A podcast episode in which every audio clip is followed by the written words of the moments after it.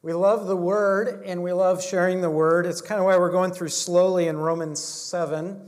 Um, there's a lot of integral things. We won't go into all the details of them.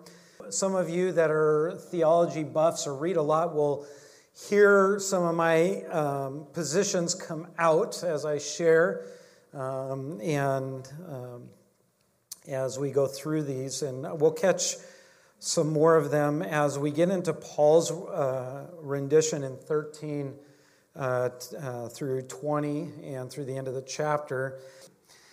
Well, we're in Romans chapter 7, talking about our union with Christ, uh, our union with Christ, and our relation, and how that affects our relationship with the law. So it's it's really this God's righteousness, it's His right empowering our new life. And so, but how do we how do we deal with the, the old law? The law that brought us under sin, the, the law that showed us our sin that we're going to talk about. How do we what do we do with the law? Do we just throw it out now that we're united to Christ? What is our union with Christ and how does that affect the law? And so Paul goes into his personal testimony. And so that's what we're going to be looking at this morning as we read uh, Romans uh, chapter 7, verses 7 through 12. Let's uh, pray and read God's word and let God speak to us through his word and um, give God the glory and honor that is due his name. Lord, our desire is to honor you, not to honor Christmas, but to honor you. And, and that's our desire. Our desire as reading the word is that you would be glorified. Our desire is for us to know you.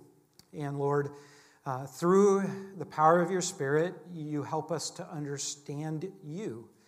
So, Lord, as you teach us, as you transform our lives and our hearts, may uh, our hearts be united with your heart. May we glean that from these words this morning as we read it. In Jesus' name. Amen. Romans chapter 7, starting in verse 7, it says, So what then shall we say? That the law is sin? Shall we, he's asked that question, shall we call the law sin? By no means. Yet, if it had not been for the law, I would not have known sin. For I would not have known what it is to covet if the law had not said, You shall not covet. But sin, seizing an opportunity through the commandment, produced in me all kinds of covetousness. For apart from the law, sin lies dead. I was once alive apart from the law, but when the commandment came, sin came alive and I died. The very commandment that promised life proved to be death to me. For sin seized an opportunity through the commandments, deceived me, and through it killed me. So the law is holy, and the commandment is holy and righteous and good. As we look at this verse, you're going to basically, we see the relationship to the law we talked about last week how there are three types of laws. There's the moral law, which is the law for everybody. The Ten Commandments kind of falls in that realm where we learn about the moral law that tells us our relationship to God and that God is moral, He is holy, He is just, and we have to relate to that. And then we have the, the ceremonial law that was for Israel to come into a right relationship with God and yet, that died when Christ died and rose again for our sins. He became the perfect sacrifice. We were talked about how the ceremonial law was just a foreshadowing of the Christ to come. And then we have the, the judicial law, and that judicial law was a law that God gave Israel and how to relate to society around them. Uh, we even in our government and our laws and our society, we've, we've gleaned a lot of the things that we do, our forefathers took from this law in the Old Testament. Now that God has saved us and He has put us into right standing with Him, He has justified us, what do we do with the law? do we just toss it all out? In fact, we even looked, if he goes back to verse 5 and to 6, this is why Paul asks the question in verse 7. In verse 5 and 6, he says, For while we were living in the flesh, our sinful passions aroused by the law were at work in our members to bear fruit for death. You notice that the, because of the law, we saw sin was aroused and it brought forth death in our life. So then the question by some people are like, okay, so the, is the law sinned? And Paul answers that question by no means. What, it, what happens here is, is we are coming face to face with the reality of our own guilt. And there are basically two things we can do when we come to realization that we're all guilty. We can deal with it directly and honestly before God and say, I am guilty. And we can respond to Him. And we say, Yes, I am responsible for my sin. And we, or the other way is we can deal with it defensively by excusing it within ourselves. And, and we can make excuses for our sin and say, well, it's really not my fault, right? It was my circumstances, it was this, it was that. We can get defensive and we can make up a bunch of uh, a story to excuse our sin. And that's the crux of what we're dealing with here. People would basically say, well, it's really not my fault. If it wasn't for the law, I wouldn't be sinning. So it's the, it's the law's fault. And you know, it's amazing. It was, we see that in society. There's, there's states that say, well, the law is not fair. It's really making all these people break the law. Let's just take that law out of society and life will get better. And of course, we know that sinful flesh is totally depraved and people are depraved and they're not naturally good. So by removing the law, guess what? Did the society get better or worse? Oh, yeah. And, and now they're trying to re bring back laws uh, to take care of some of the things that they took away. And guess what? Now that you took it away, guess what? It's a lot harder to bring it back. And they're having a fight on their hands. The basically, people had started arguing with Paul and saying it's the law's fault. And they, they shift the blame. We all do that, don't we? At certain amount of, at one point or time, we all do that. It's just, and the adults like, well, yeah, I kind of grew out of that. And to that, I would say you've just gotten better at it. We just don't notice it as much. We shift blame all the time. You know, and that's the, the reality. We saw it with Adam Adam, right? He was a victim and he blamed Eve. It's like, it's that woman you gave me, right? And, you know, you can imagine he probably got slapped and he was like, you took it freely. you know, you didn't have to take it, right? So, Adam, right from the beginning, in Genesis 3, verse 11 and 12, he blamed his sin on his wife. Eve, by the way, very next verse in verse 13, she was a victim. She played the victim card and she blamed Satan. The whole Satan defense that we saw raised in the end of the 70s and the 80s, it became popular. Satan made me do it. Uh, the de- you know, the devil made me do it defense. And she blamed Satan. And we see Cain. He was a victim. He played the victim card with God, talking with God in Genesis chapter 4, verse 9. And guess what? He blamed ignorance. He said, I was ignorant. And God said, No, you weren't. And he called him on it. God, God held his feet to the fire, literally. So here's the thing we, we play those cards all the time. We blame someone, uh, we blame you know, the devil. Uh, we also will play the ignorant card. In fact, if you go back and you remember in, in Romans 1 and Romans 3, that, that innocent or ignorant card was played multiple times. It was played by those who uh, weren't religious, and it was played in chapter 3 by those who were religious. They played that ignorant card very well. Fast forward in the New Testament, in James' day, James was the leader of the church in Jerusalem, And some believers were, again, playing the victim card, and they blamed their circumstances on being, um, that, that on their having been ordained by God. God did it, God ordained it. And I'm a victim, and uh, I blame my sin uh, on being that was God orchestrated the whole thing in, in James chapter 1, verses 13 through 14. And, and James, like, that's impossible. That's not God's character.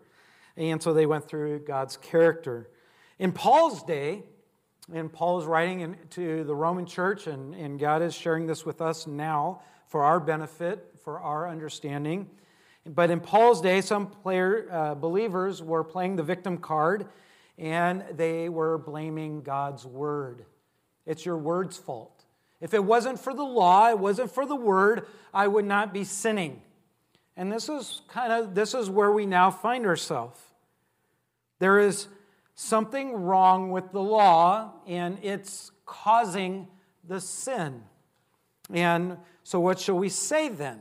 Paul says by no means. That is the strongest emphatic no there is in all of the Bible, in the Greek. There is nothing stronger in the language. It, you know, it's like no way, no how, there's no possibility, right? It's just strongest words you can imagine to say no.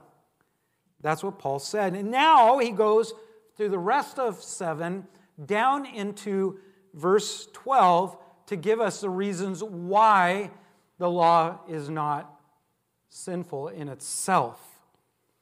And this is where we're coming to in our understanding of these verses. And all that, although God's law shows us our sin, God's law cannot be blamed for our sin. And that's the reality. We cannot blame God's law, and we can't sit there and blame the law and say, well, if it wasn't for the law, then I would be okay. But that's not the reality here. There are no victims when it comes to sin, right? We have all sinned and fallen short of the glory of God, right? God is the righteous standard, and we fall short. And that's the reality.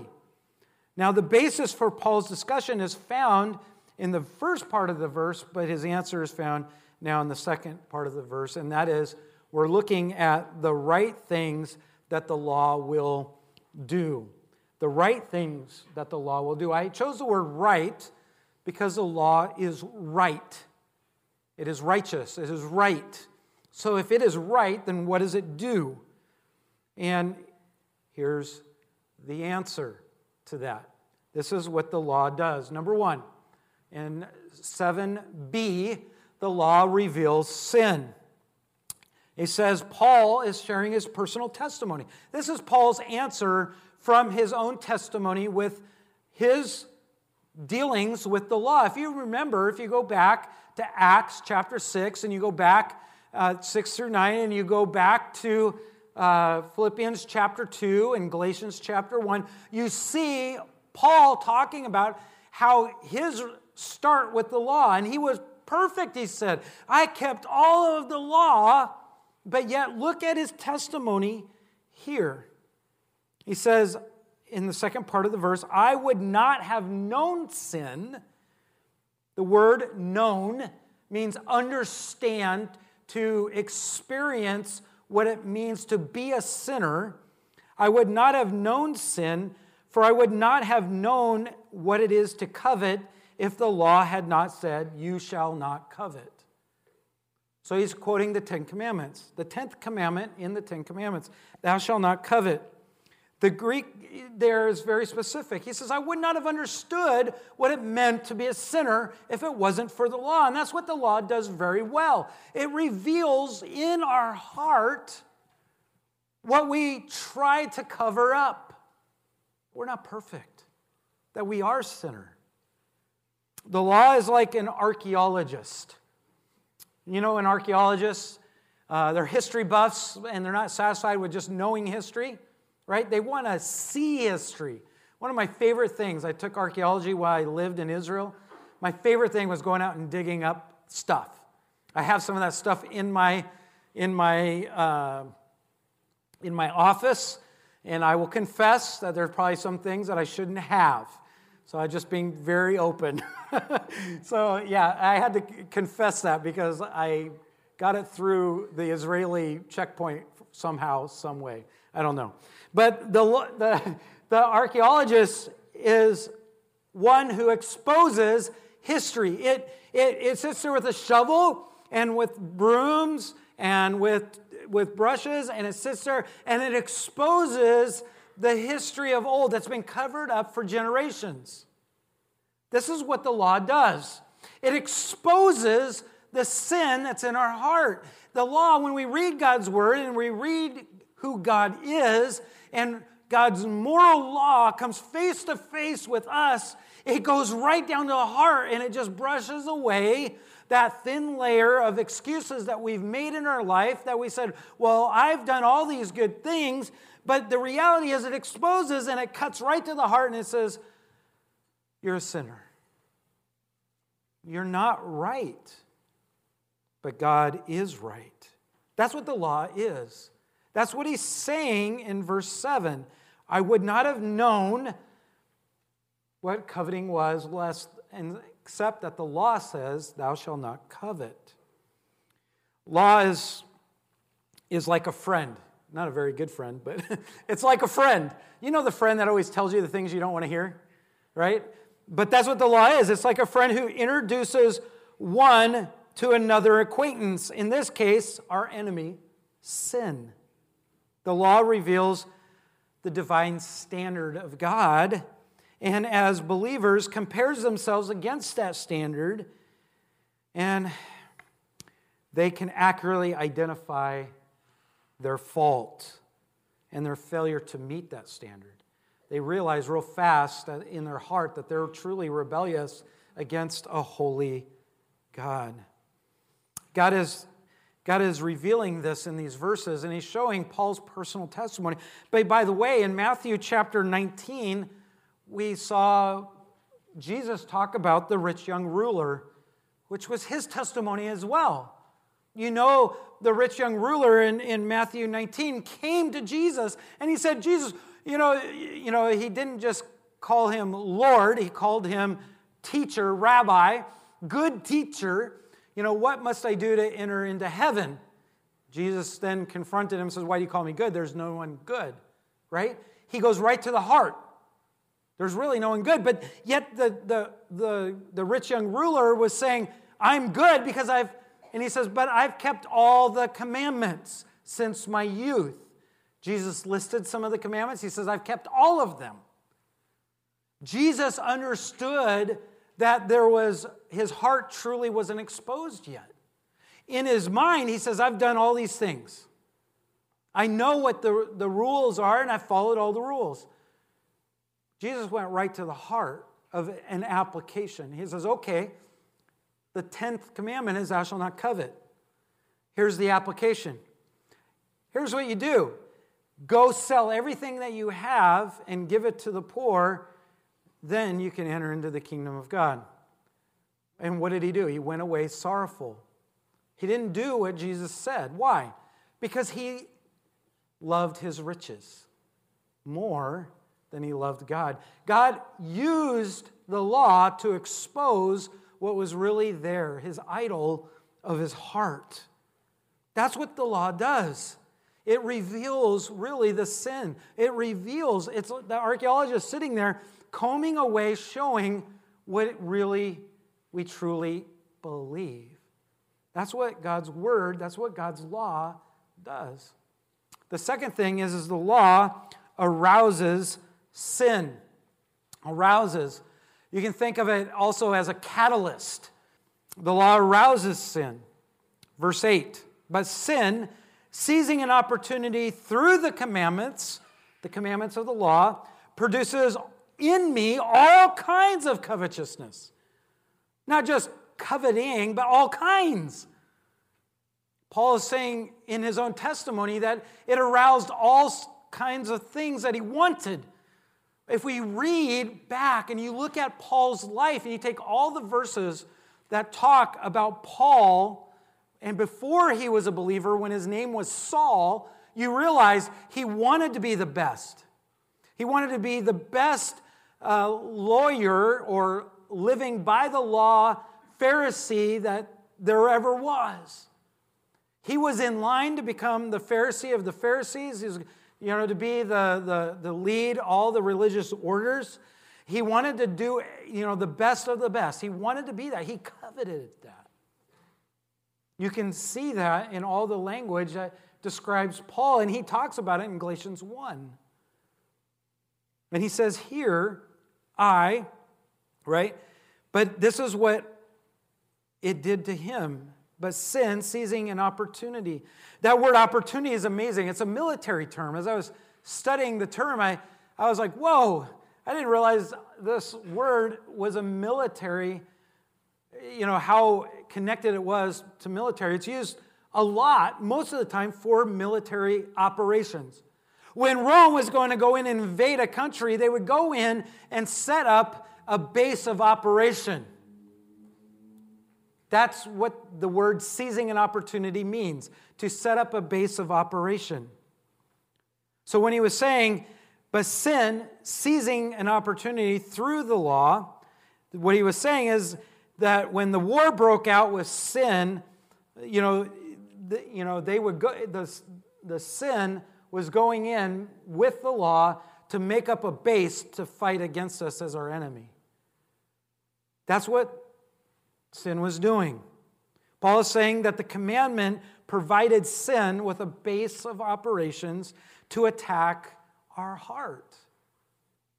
It's hard fighting an enemy on their own soil, but it's even harder to fight against a hidden terrorist in your own country. We see that's what's happening right now. And, and that's why it's been going on for years in Israel. Galatians chapter 5, verse 13 says this For you are called to freedom, brethren, only do not turn your freedom into a opportunity, a starting point or base of operations for the flesh, but through love serve one another. What we see here that Paul is telling us that the law arouses sin is that sin uses the commandments, uses the law. Sin is not within the commandment. That's not what Paul is saying. So listen, sin is not in the commandment, it is separate from it. The commandment or the law is not sinful. But sin is within us, but not within the law. Think about that. The reality is, is that the law is a catalyst to expose sin. James Montgomery Boice talks about his own emphasis in his life when he wrote this in this section of Romans. Uh, back in the day, they outlawed in Pennsylvania fireworks. As some in early turn of the century, they outlawed fireworks, and they said you can't have fireworks. So they went to school, and the principal stood up at school and said, "You cannot have fireworks. If you have fireworks and you bring them to school, you will be suspended from school and maybe even expelled." right? And and he was like, up to that point, I hadn't really even thought about fireworks. I really didn't care about fireworks. But the principal told us about fireworks. So they went home and the friends, they got together and they went out and they got some fireworks. Wanting to show, you know, to be cool, they brought the fireworks to school to show their other friends. Look at these cool fireworks that we're not allowed to have, right? And so they went into the coat closet of the school. You know, it, now remember, a coat closet isn't like a small little closet, it's a little bit bigger closet. So they had multiple friends, he said, in the closet. And they said, hey, let's just see what it looks like when you light the fuse. Just squeeze it at the, the tip of the fuse, and we'll light it and we'll watch it burn. There's like, you know, four or five of them in the closet. One of the friends is pinching it, they light it, and it goes right into their skin, and what do you do? You drop it. And it went off in the midst of the coat closet with all of them around the fireworks. He says, I can't believe how fast the principal opened that closet door. It's like almost instantly, as we still couldn't hear, and they could see the principal's lips moving. They know he wasn't pleased by the look on his face. And he said they called after we all got our wits together and we were sent home, and our parents came into the principal's office. The first words out of the principal's mouth says, I can't believe this. I just told you you were not allowed to bring them to school. And James Montgomery Boice, he goes, I remember. That's what the law does. It tells us what is right, holy, and good, but it also shows, it arouses, and it, it's a catalyst that just says, oh, well, I want to do that. We know Adam and Eve, right? You know, you have everything ever, more than any other human alive has ever give, been given by God. They had everything. Just, you cannot touch that. That do not, right? Or no, do not touch that. Do not eat that. Do not take the fruit and eat it. What did Satan do? Did God say you can't touch it? And it aroused within them to say, I don't think he did, so let's just take it. And then let's eat it. And it's not that bad. That's that, you know, it doesn't look bad, so it must not be bad approach. That's a scheme of the devil, right? And, and that's, it's crazy how many good things in life hurt us in the long run. And that's what sin does it arouses, it's a catalyst. Have you ever dropped a Mento in a Coke bottle? It's great, especially if you tie, put the lid back on and throw it out there. You get away because unless you want, you know, sticky Coke all over you, it'll blow up. Um, you, I, sorry, parents. but it's fun to watch it explode in, in the, the, the eruption of like a volcano. Uh, what the, it's a catalyst, right? The Coke wouldn't blow up on its own until you put the Mento in it because there's a chemical reaction. I don't know why, it's just cool. But uh, I don't know why it does that. There's other things that can do that as well that I learned while I was cooking, but I won't talk about those. Um, yeah, I said enough. but that's what it meant to be a sinner. To be a sinner means that we rebel against God because when the law came, came into our life, this dormant, sinful rebellion is aroused to its slumber as if it were, and we discover that it's really there in our heart, and it bursts forth.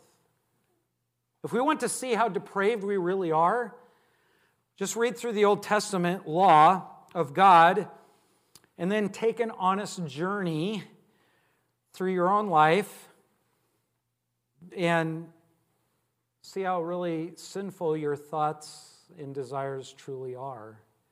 It doesn't take long. And I'm not talking about the ceremonial law or the judicial law, I'm just talking about God's moral law. That brings us to the third thing that the law does right it reveals sin, it arouses sin. The law ruins the sinner. In verse 9, he goes, starts off on this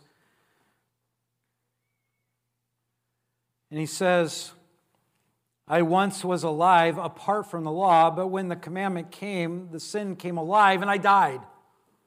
That's pretty ruined, isn't it? There's nothing more ruined than coming alive and realizing this something comes alive in us and kills us. Once alive apart from the law means that the sin was undisturbed, unconvicted. He didn't realize the great death sentence that he was under. He didn't realize it was there. When the law came into his life and he was listening to the law, he realized he was under a death sentence. Everything seemed fine until the law, right? How many times have you ever walked into a bathroom after doing something, especially like going to the mall or going out to eat or doing something, only to realize your face is dirty or you have mustard all over yourself and you didn't see it? Right? Just because you didn't see it doesn't mean it wasn't there. You just didn't realize it. And all of a sudden, the moment came alive, and you're like, oh, I've been walking around like this all day long. The problem is there, you just don't realize it. That's what Paul is saying here. The thought is that without the law, allowed the, the thought is that life without the law allowed the knowledge of sin to be lie dormant. But when the law came, sin came to life in clear definition, understanding, and it led to the realization that we were under the sentence of death. That's the law. It's like a snake coiled up in the sun. You ever seen that? It's like they're dead. Um, I had a great moment in my life because I know how much my wife hates snakes. Now, if you know my kids, they love snakes. Jared was young, just like in the picture that you saw down below, if you happen to be in Sunday school. Um, thank you, Eddie, by the way. That was awesome.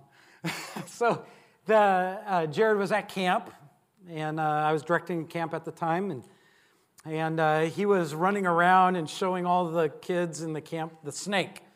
I, I always knew where Jared was because the, the, high school girls were, you know, running screaming um, because he either had a snake, a lizard, or a, a mouse he was trying to feed to the snake. Um, that's another story in and of itself. But he had this snake and he was running around with it, and you can imagine the snake played dead, or it acted like it was dead. And Anissa thought it was dead, and she was going to go correct and you know teach all the kids. They got down in a circle, and, and Anissa had the snake, took it from Jared, had the snake. And I'm watching this unfold. I'm like, wow, she's actually holding this limp snake. It was just limp in her hands. And, and she had the kids in a circle, and they're feet to feet, you know, kind of like in this circle. And she's sitting there, and she put the snake down right in front of her and as soon as she put it down, it came back to life. And I, was just like, whoa. And Anissa's like, but then she just kept talking. And it's like, now let's pick up the snake and go put it away. And let's, you know, she's trying to teach the kids how to respect God's creation. But it came alive as soon as she put it down. That's what the law does to sin.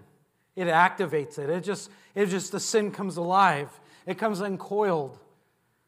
It's frightening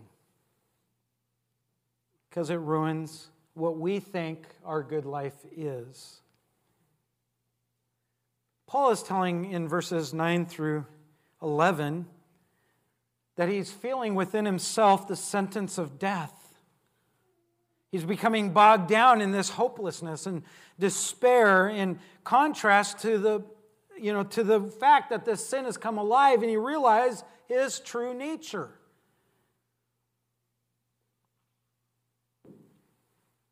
And, and that's the reality. The death is totally unrelated to the law. The law just revealed what was there. Paul is simply sharing what others have stated, other theologians, Augustine and others over the ages since Augustine, and that he was alive in the sense that sin within him was not yet active, and yet he was living the life of an unconvicted sinner without remorse and in the enjoyment of his unbelieving life. And when the law came home to him, that which was inactive became active, and he realized that he was really a dead man walking. So, what do we take from this? What is the conclusion of this? You know, as other, other professors of mine said, so what is the so what? What does this have to do with us? Reminded of 1 John chapter 2, it says, Do not love the world, the things in the world. If anyone loves the world, the love of the Father is not in him. For all that is in the world, desires of the flesh, the, the desires of the eyes, the pride of life, it is not from the Father, but is of the world and the world is passing away along with its desires, but whoever does the will of God abides forever. We realize why the law is good and why the things of the world is not. Psalm 19, eh, you know, Paul knew Psalm 19 backwards and forward. He would have sung it, he would have memorized it as a kid. In verse 7 through 12, it says this The law of the Lord is perfect, reviving the soul. The testimony of the Lord is sure, making wise the simple. The precepts of the Lord are right. The commands, precepts is the word for commands. The commands of the Lord are right, re- making the heart rejoice. The commands of the Lord is pure, enlightening the eyes. The fear of the Lord is clean, enduring forever. The rules of the Lord are true and righteous altogether. More to be desired than gold, even fine gold, sweeter also than honey and drippings of honeycomb. Moreover, by them is your servant warned.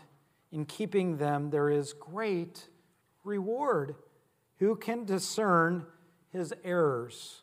Declare me innocent from hidden faults. Who can unearth those hidden faults? Who can declare me clean? Who can discern my errors? Who can help me to understand the wrong that is within me? The psalmist is saying it's God's law. Here's a few things that we see in verse 12, and that is the commands are holy, just as sacred and pure as God, just like we read here. God's word is living, it's active, it's Him, it's His breathed out. He breathes out His word, it's from Him. That's why God's word, the Bible, is living, it's active, it's sharper than any two edged sword. That's how we know and understand God, but we also learn our true state of our heart. The commands are just, they meet God's righteous standards, they are His righteous standards. They are right, they are righteous. The commands are good. There is nothing bad or wrong with any of God's commands.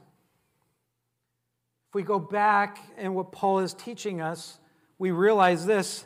Now, of course, the purpose for bringing our sin to life is to bring us to the cross. The reason for us is that we know the depths of our heart, so we know how great the sacrifice that God made for us. It's to bring us to the cross. The law brought our sin to life so we would realize why God brought his son to die. God gave his law to convict us of our sin and bring us to the end of ourselves so that we would flee to Christ for salvation. So we say, it's, I, I'm not good. There's nothing I can do that's good. I need Christ. The law of God is not designed to make one spiritual. Just knowing the facts about God and the Bible does not make us spiritual.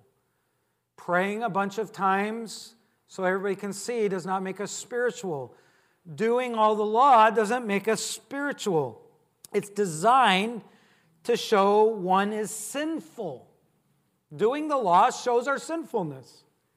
And therefore, one who tries to be spiritual by keeping the law will be absolutely miserable. If you're trying to re- live a religious life and just do a bunch of good things, you're going to be miserable. But it's amazing when we realize our sinful state and we run to Christ and He declares us right we are the most free and joyful. Goes back to what he was saying in verses 1 through 6. He says it produces the fruit of the Spirit love, joy, peace, goodness, kindness, gentleness, love for one another. Love the Lord your God with all your heart, soul, mind, and strength so you can love your neighbor as yourself. We are miserable because oftentimes we try to do all good things. We, we're just going to do all, we're just going to be good. If I'm good, then I must be right. here to tell you that the law exposes our sin, so we stop seeing ourselves as good and we see God as right. God is right. And guess what? The power of the gospel is that he shares that right with us through the cross. Are you living under the cross or under the law? The law will only cause you to be more sinful. The more you try to do good and be lawful, the more sinful you become. It just, it just, it's the law is a perfect archaeologist. It will reveal every point of sin in your life, which is a good thing because God then does his perfect work in our life. Stop running to what looks good and start running to Christ who is our good for us. Right? We've, we've died with Christ so that we'd be raised with Christ. We're no longer married to the law and the effects of the law and what it does. We're married. We're no longer married to that taskmaster, but we're married to Christ who has given us grace, who's gentle and kind. That's why we run to our Father who is in heaven. Hallowed be his name. Right? We long for the return of Christ because of what he does for us. That's what the law, that's what the law does. It's, it's great because it reveals our sin. So we can deal with our sin and be closer to Christ. God deals with our sin in his graciousness. That's what the gospel is all about, the good news. He's got the answer for our sin problem in Christ. Stop running to the law, run to Christ. Let's pray. Lord, we thank you for this perfect work that you've done for us. Now, while we were yet sinners, Christ died for us. More than that, he rose again, conquering death altogether Death, where is your sting? Where is its victory? It no longer has victory over our life for those who are in Christ, who have been submerged into a life with Christ. Lord, I pray that if there's someone here that in their heart they've been arguing with you, you and your righteousness and trying to declare themselves right, that they're just they're morally good, that they would see that they, they cannot keep the whole law. It's impossible. That, Lord, the law would do what it does and reveal that they are sinners. And they stand condemned before a perfect God. Your standard is holiness, it's right, it's purity. You are pure, you are holy, you are right. And so, Lord, we stand condemned under the law. But, Lord, if we throw ourselves at your feet and confess our sins, the Bible says that He is faithful and just to forgive us of all unrighteousness, to cleanse us from all impurity, and to declare us right in your eyes through the work of your Son, who is our perfect sacrifice. We will be raised with Him in the newness of life. It's no longer life under the law, but life under Christ. Lord, I pray that we would surrender to you.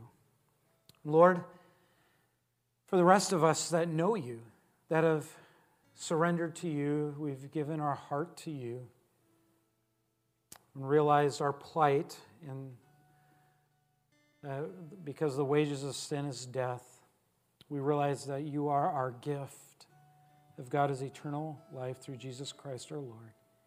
But Lord, we still, we, we, we still are tempted to, to follow, to chase the sinfulness of the world. And we're, we're, we're struggling with the law and sin and what it's revealing in our life. And, and we're looking to goodness as a way of living. Help us to run back to the cross. Not to get resaved, but to live under the strength of the gospel to let it flow through our life to change our hearts and our minds in Christ Jesus, to be transformed into the life that you've prepared beforehand for us to live, you, to do your work, to prepare for your ministry that you would have for us, and to enjoy the fruit that comes by being planted in a life with Christ. Thank you for what you produce, that we don't have to produce it. We just need to follow you, be responsible to obey you, and you produce the fruit in our life. Thank you for what you are doing in our church body, and thank you for what you are teaching us and guiding us through in your word. In Jesus' name we pray. Amen.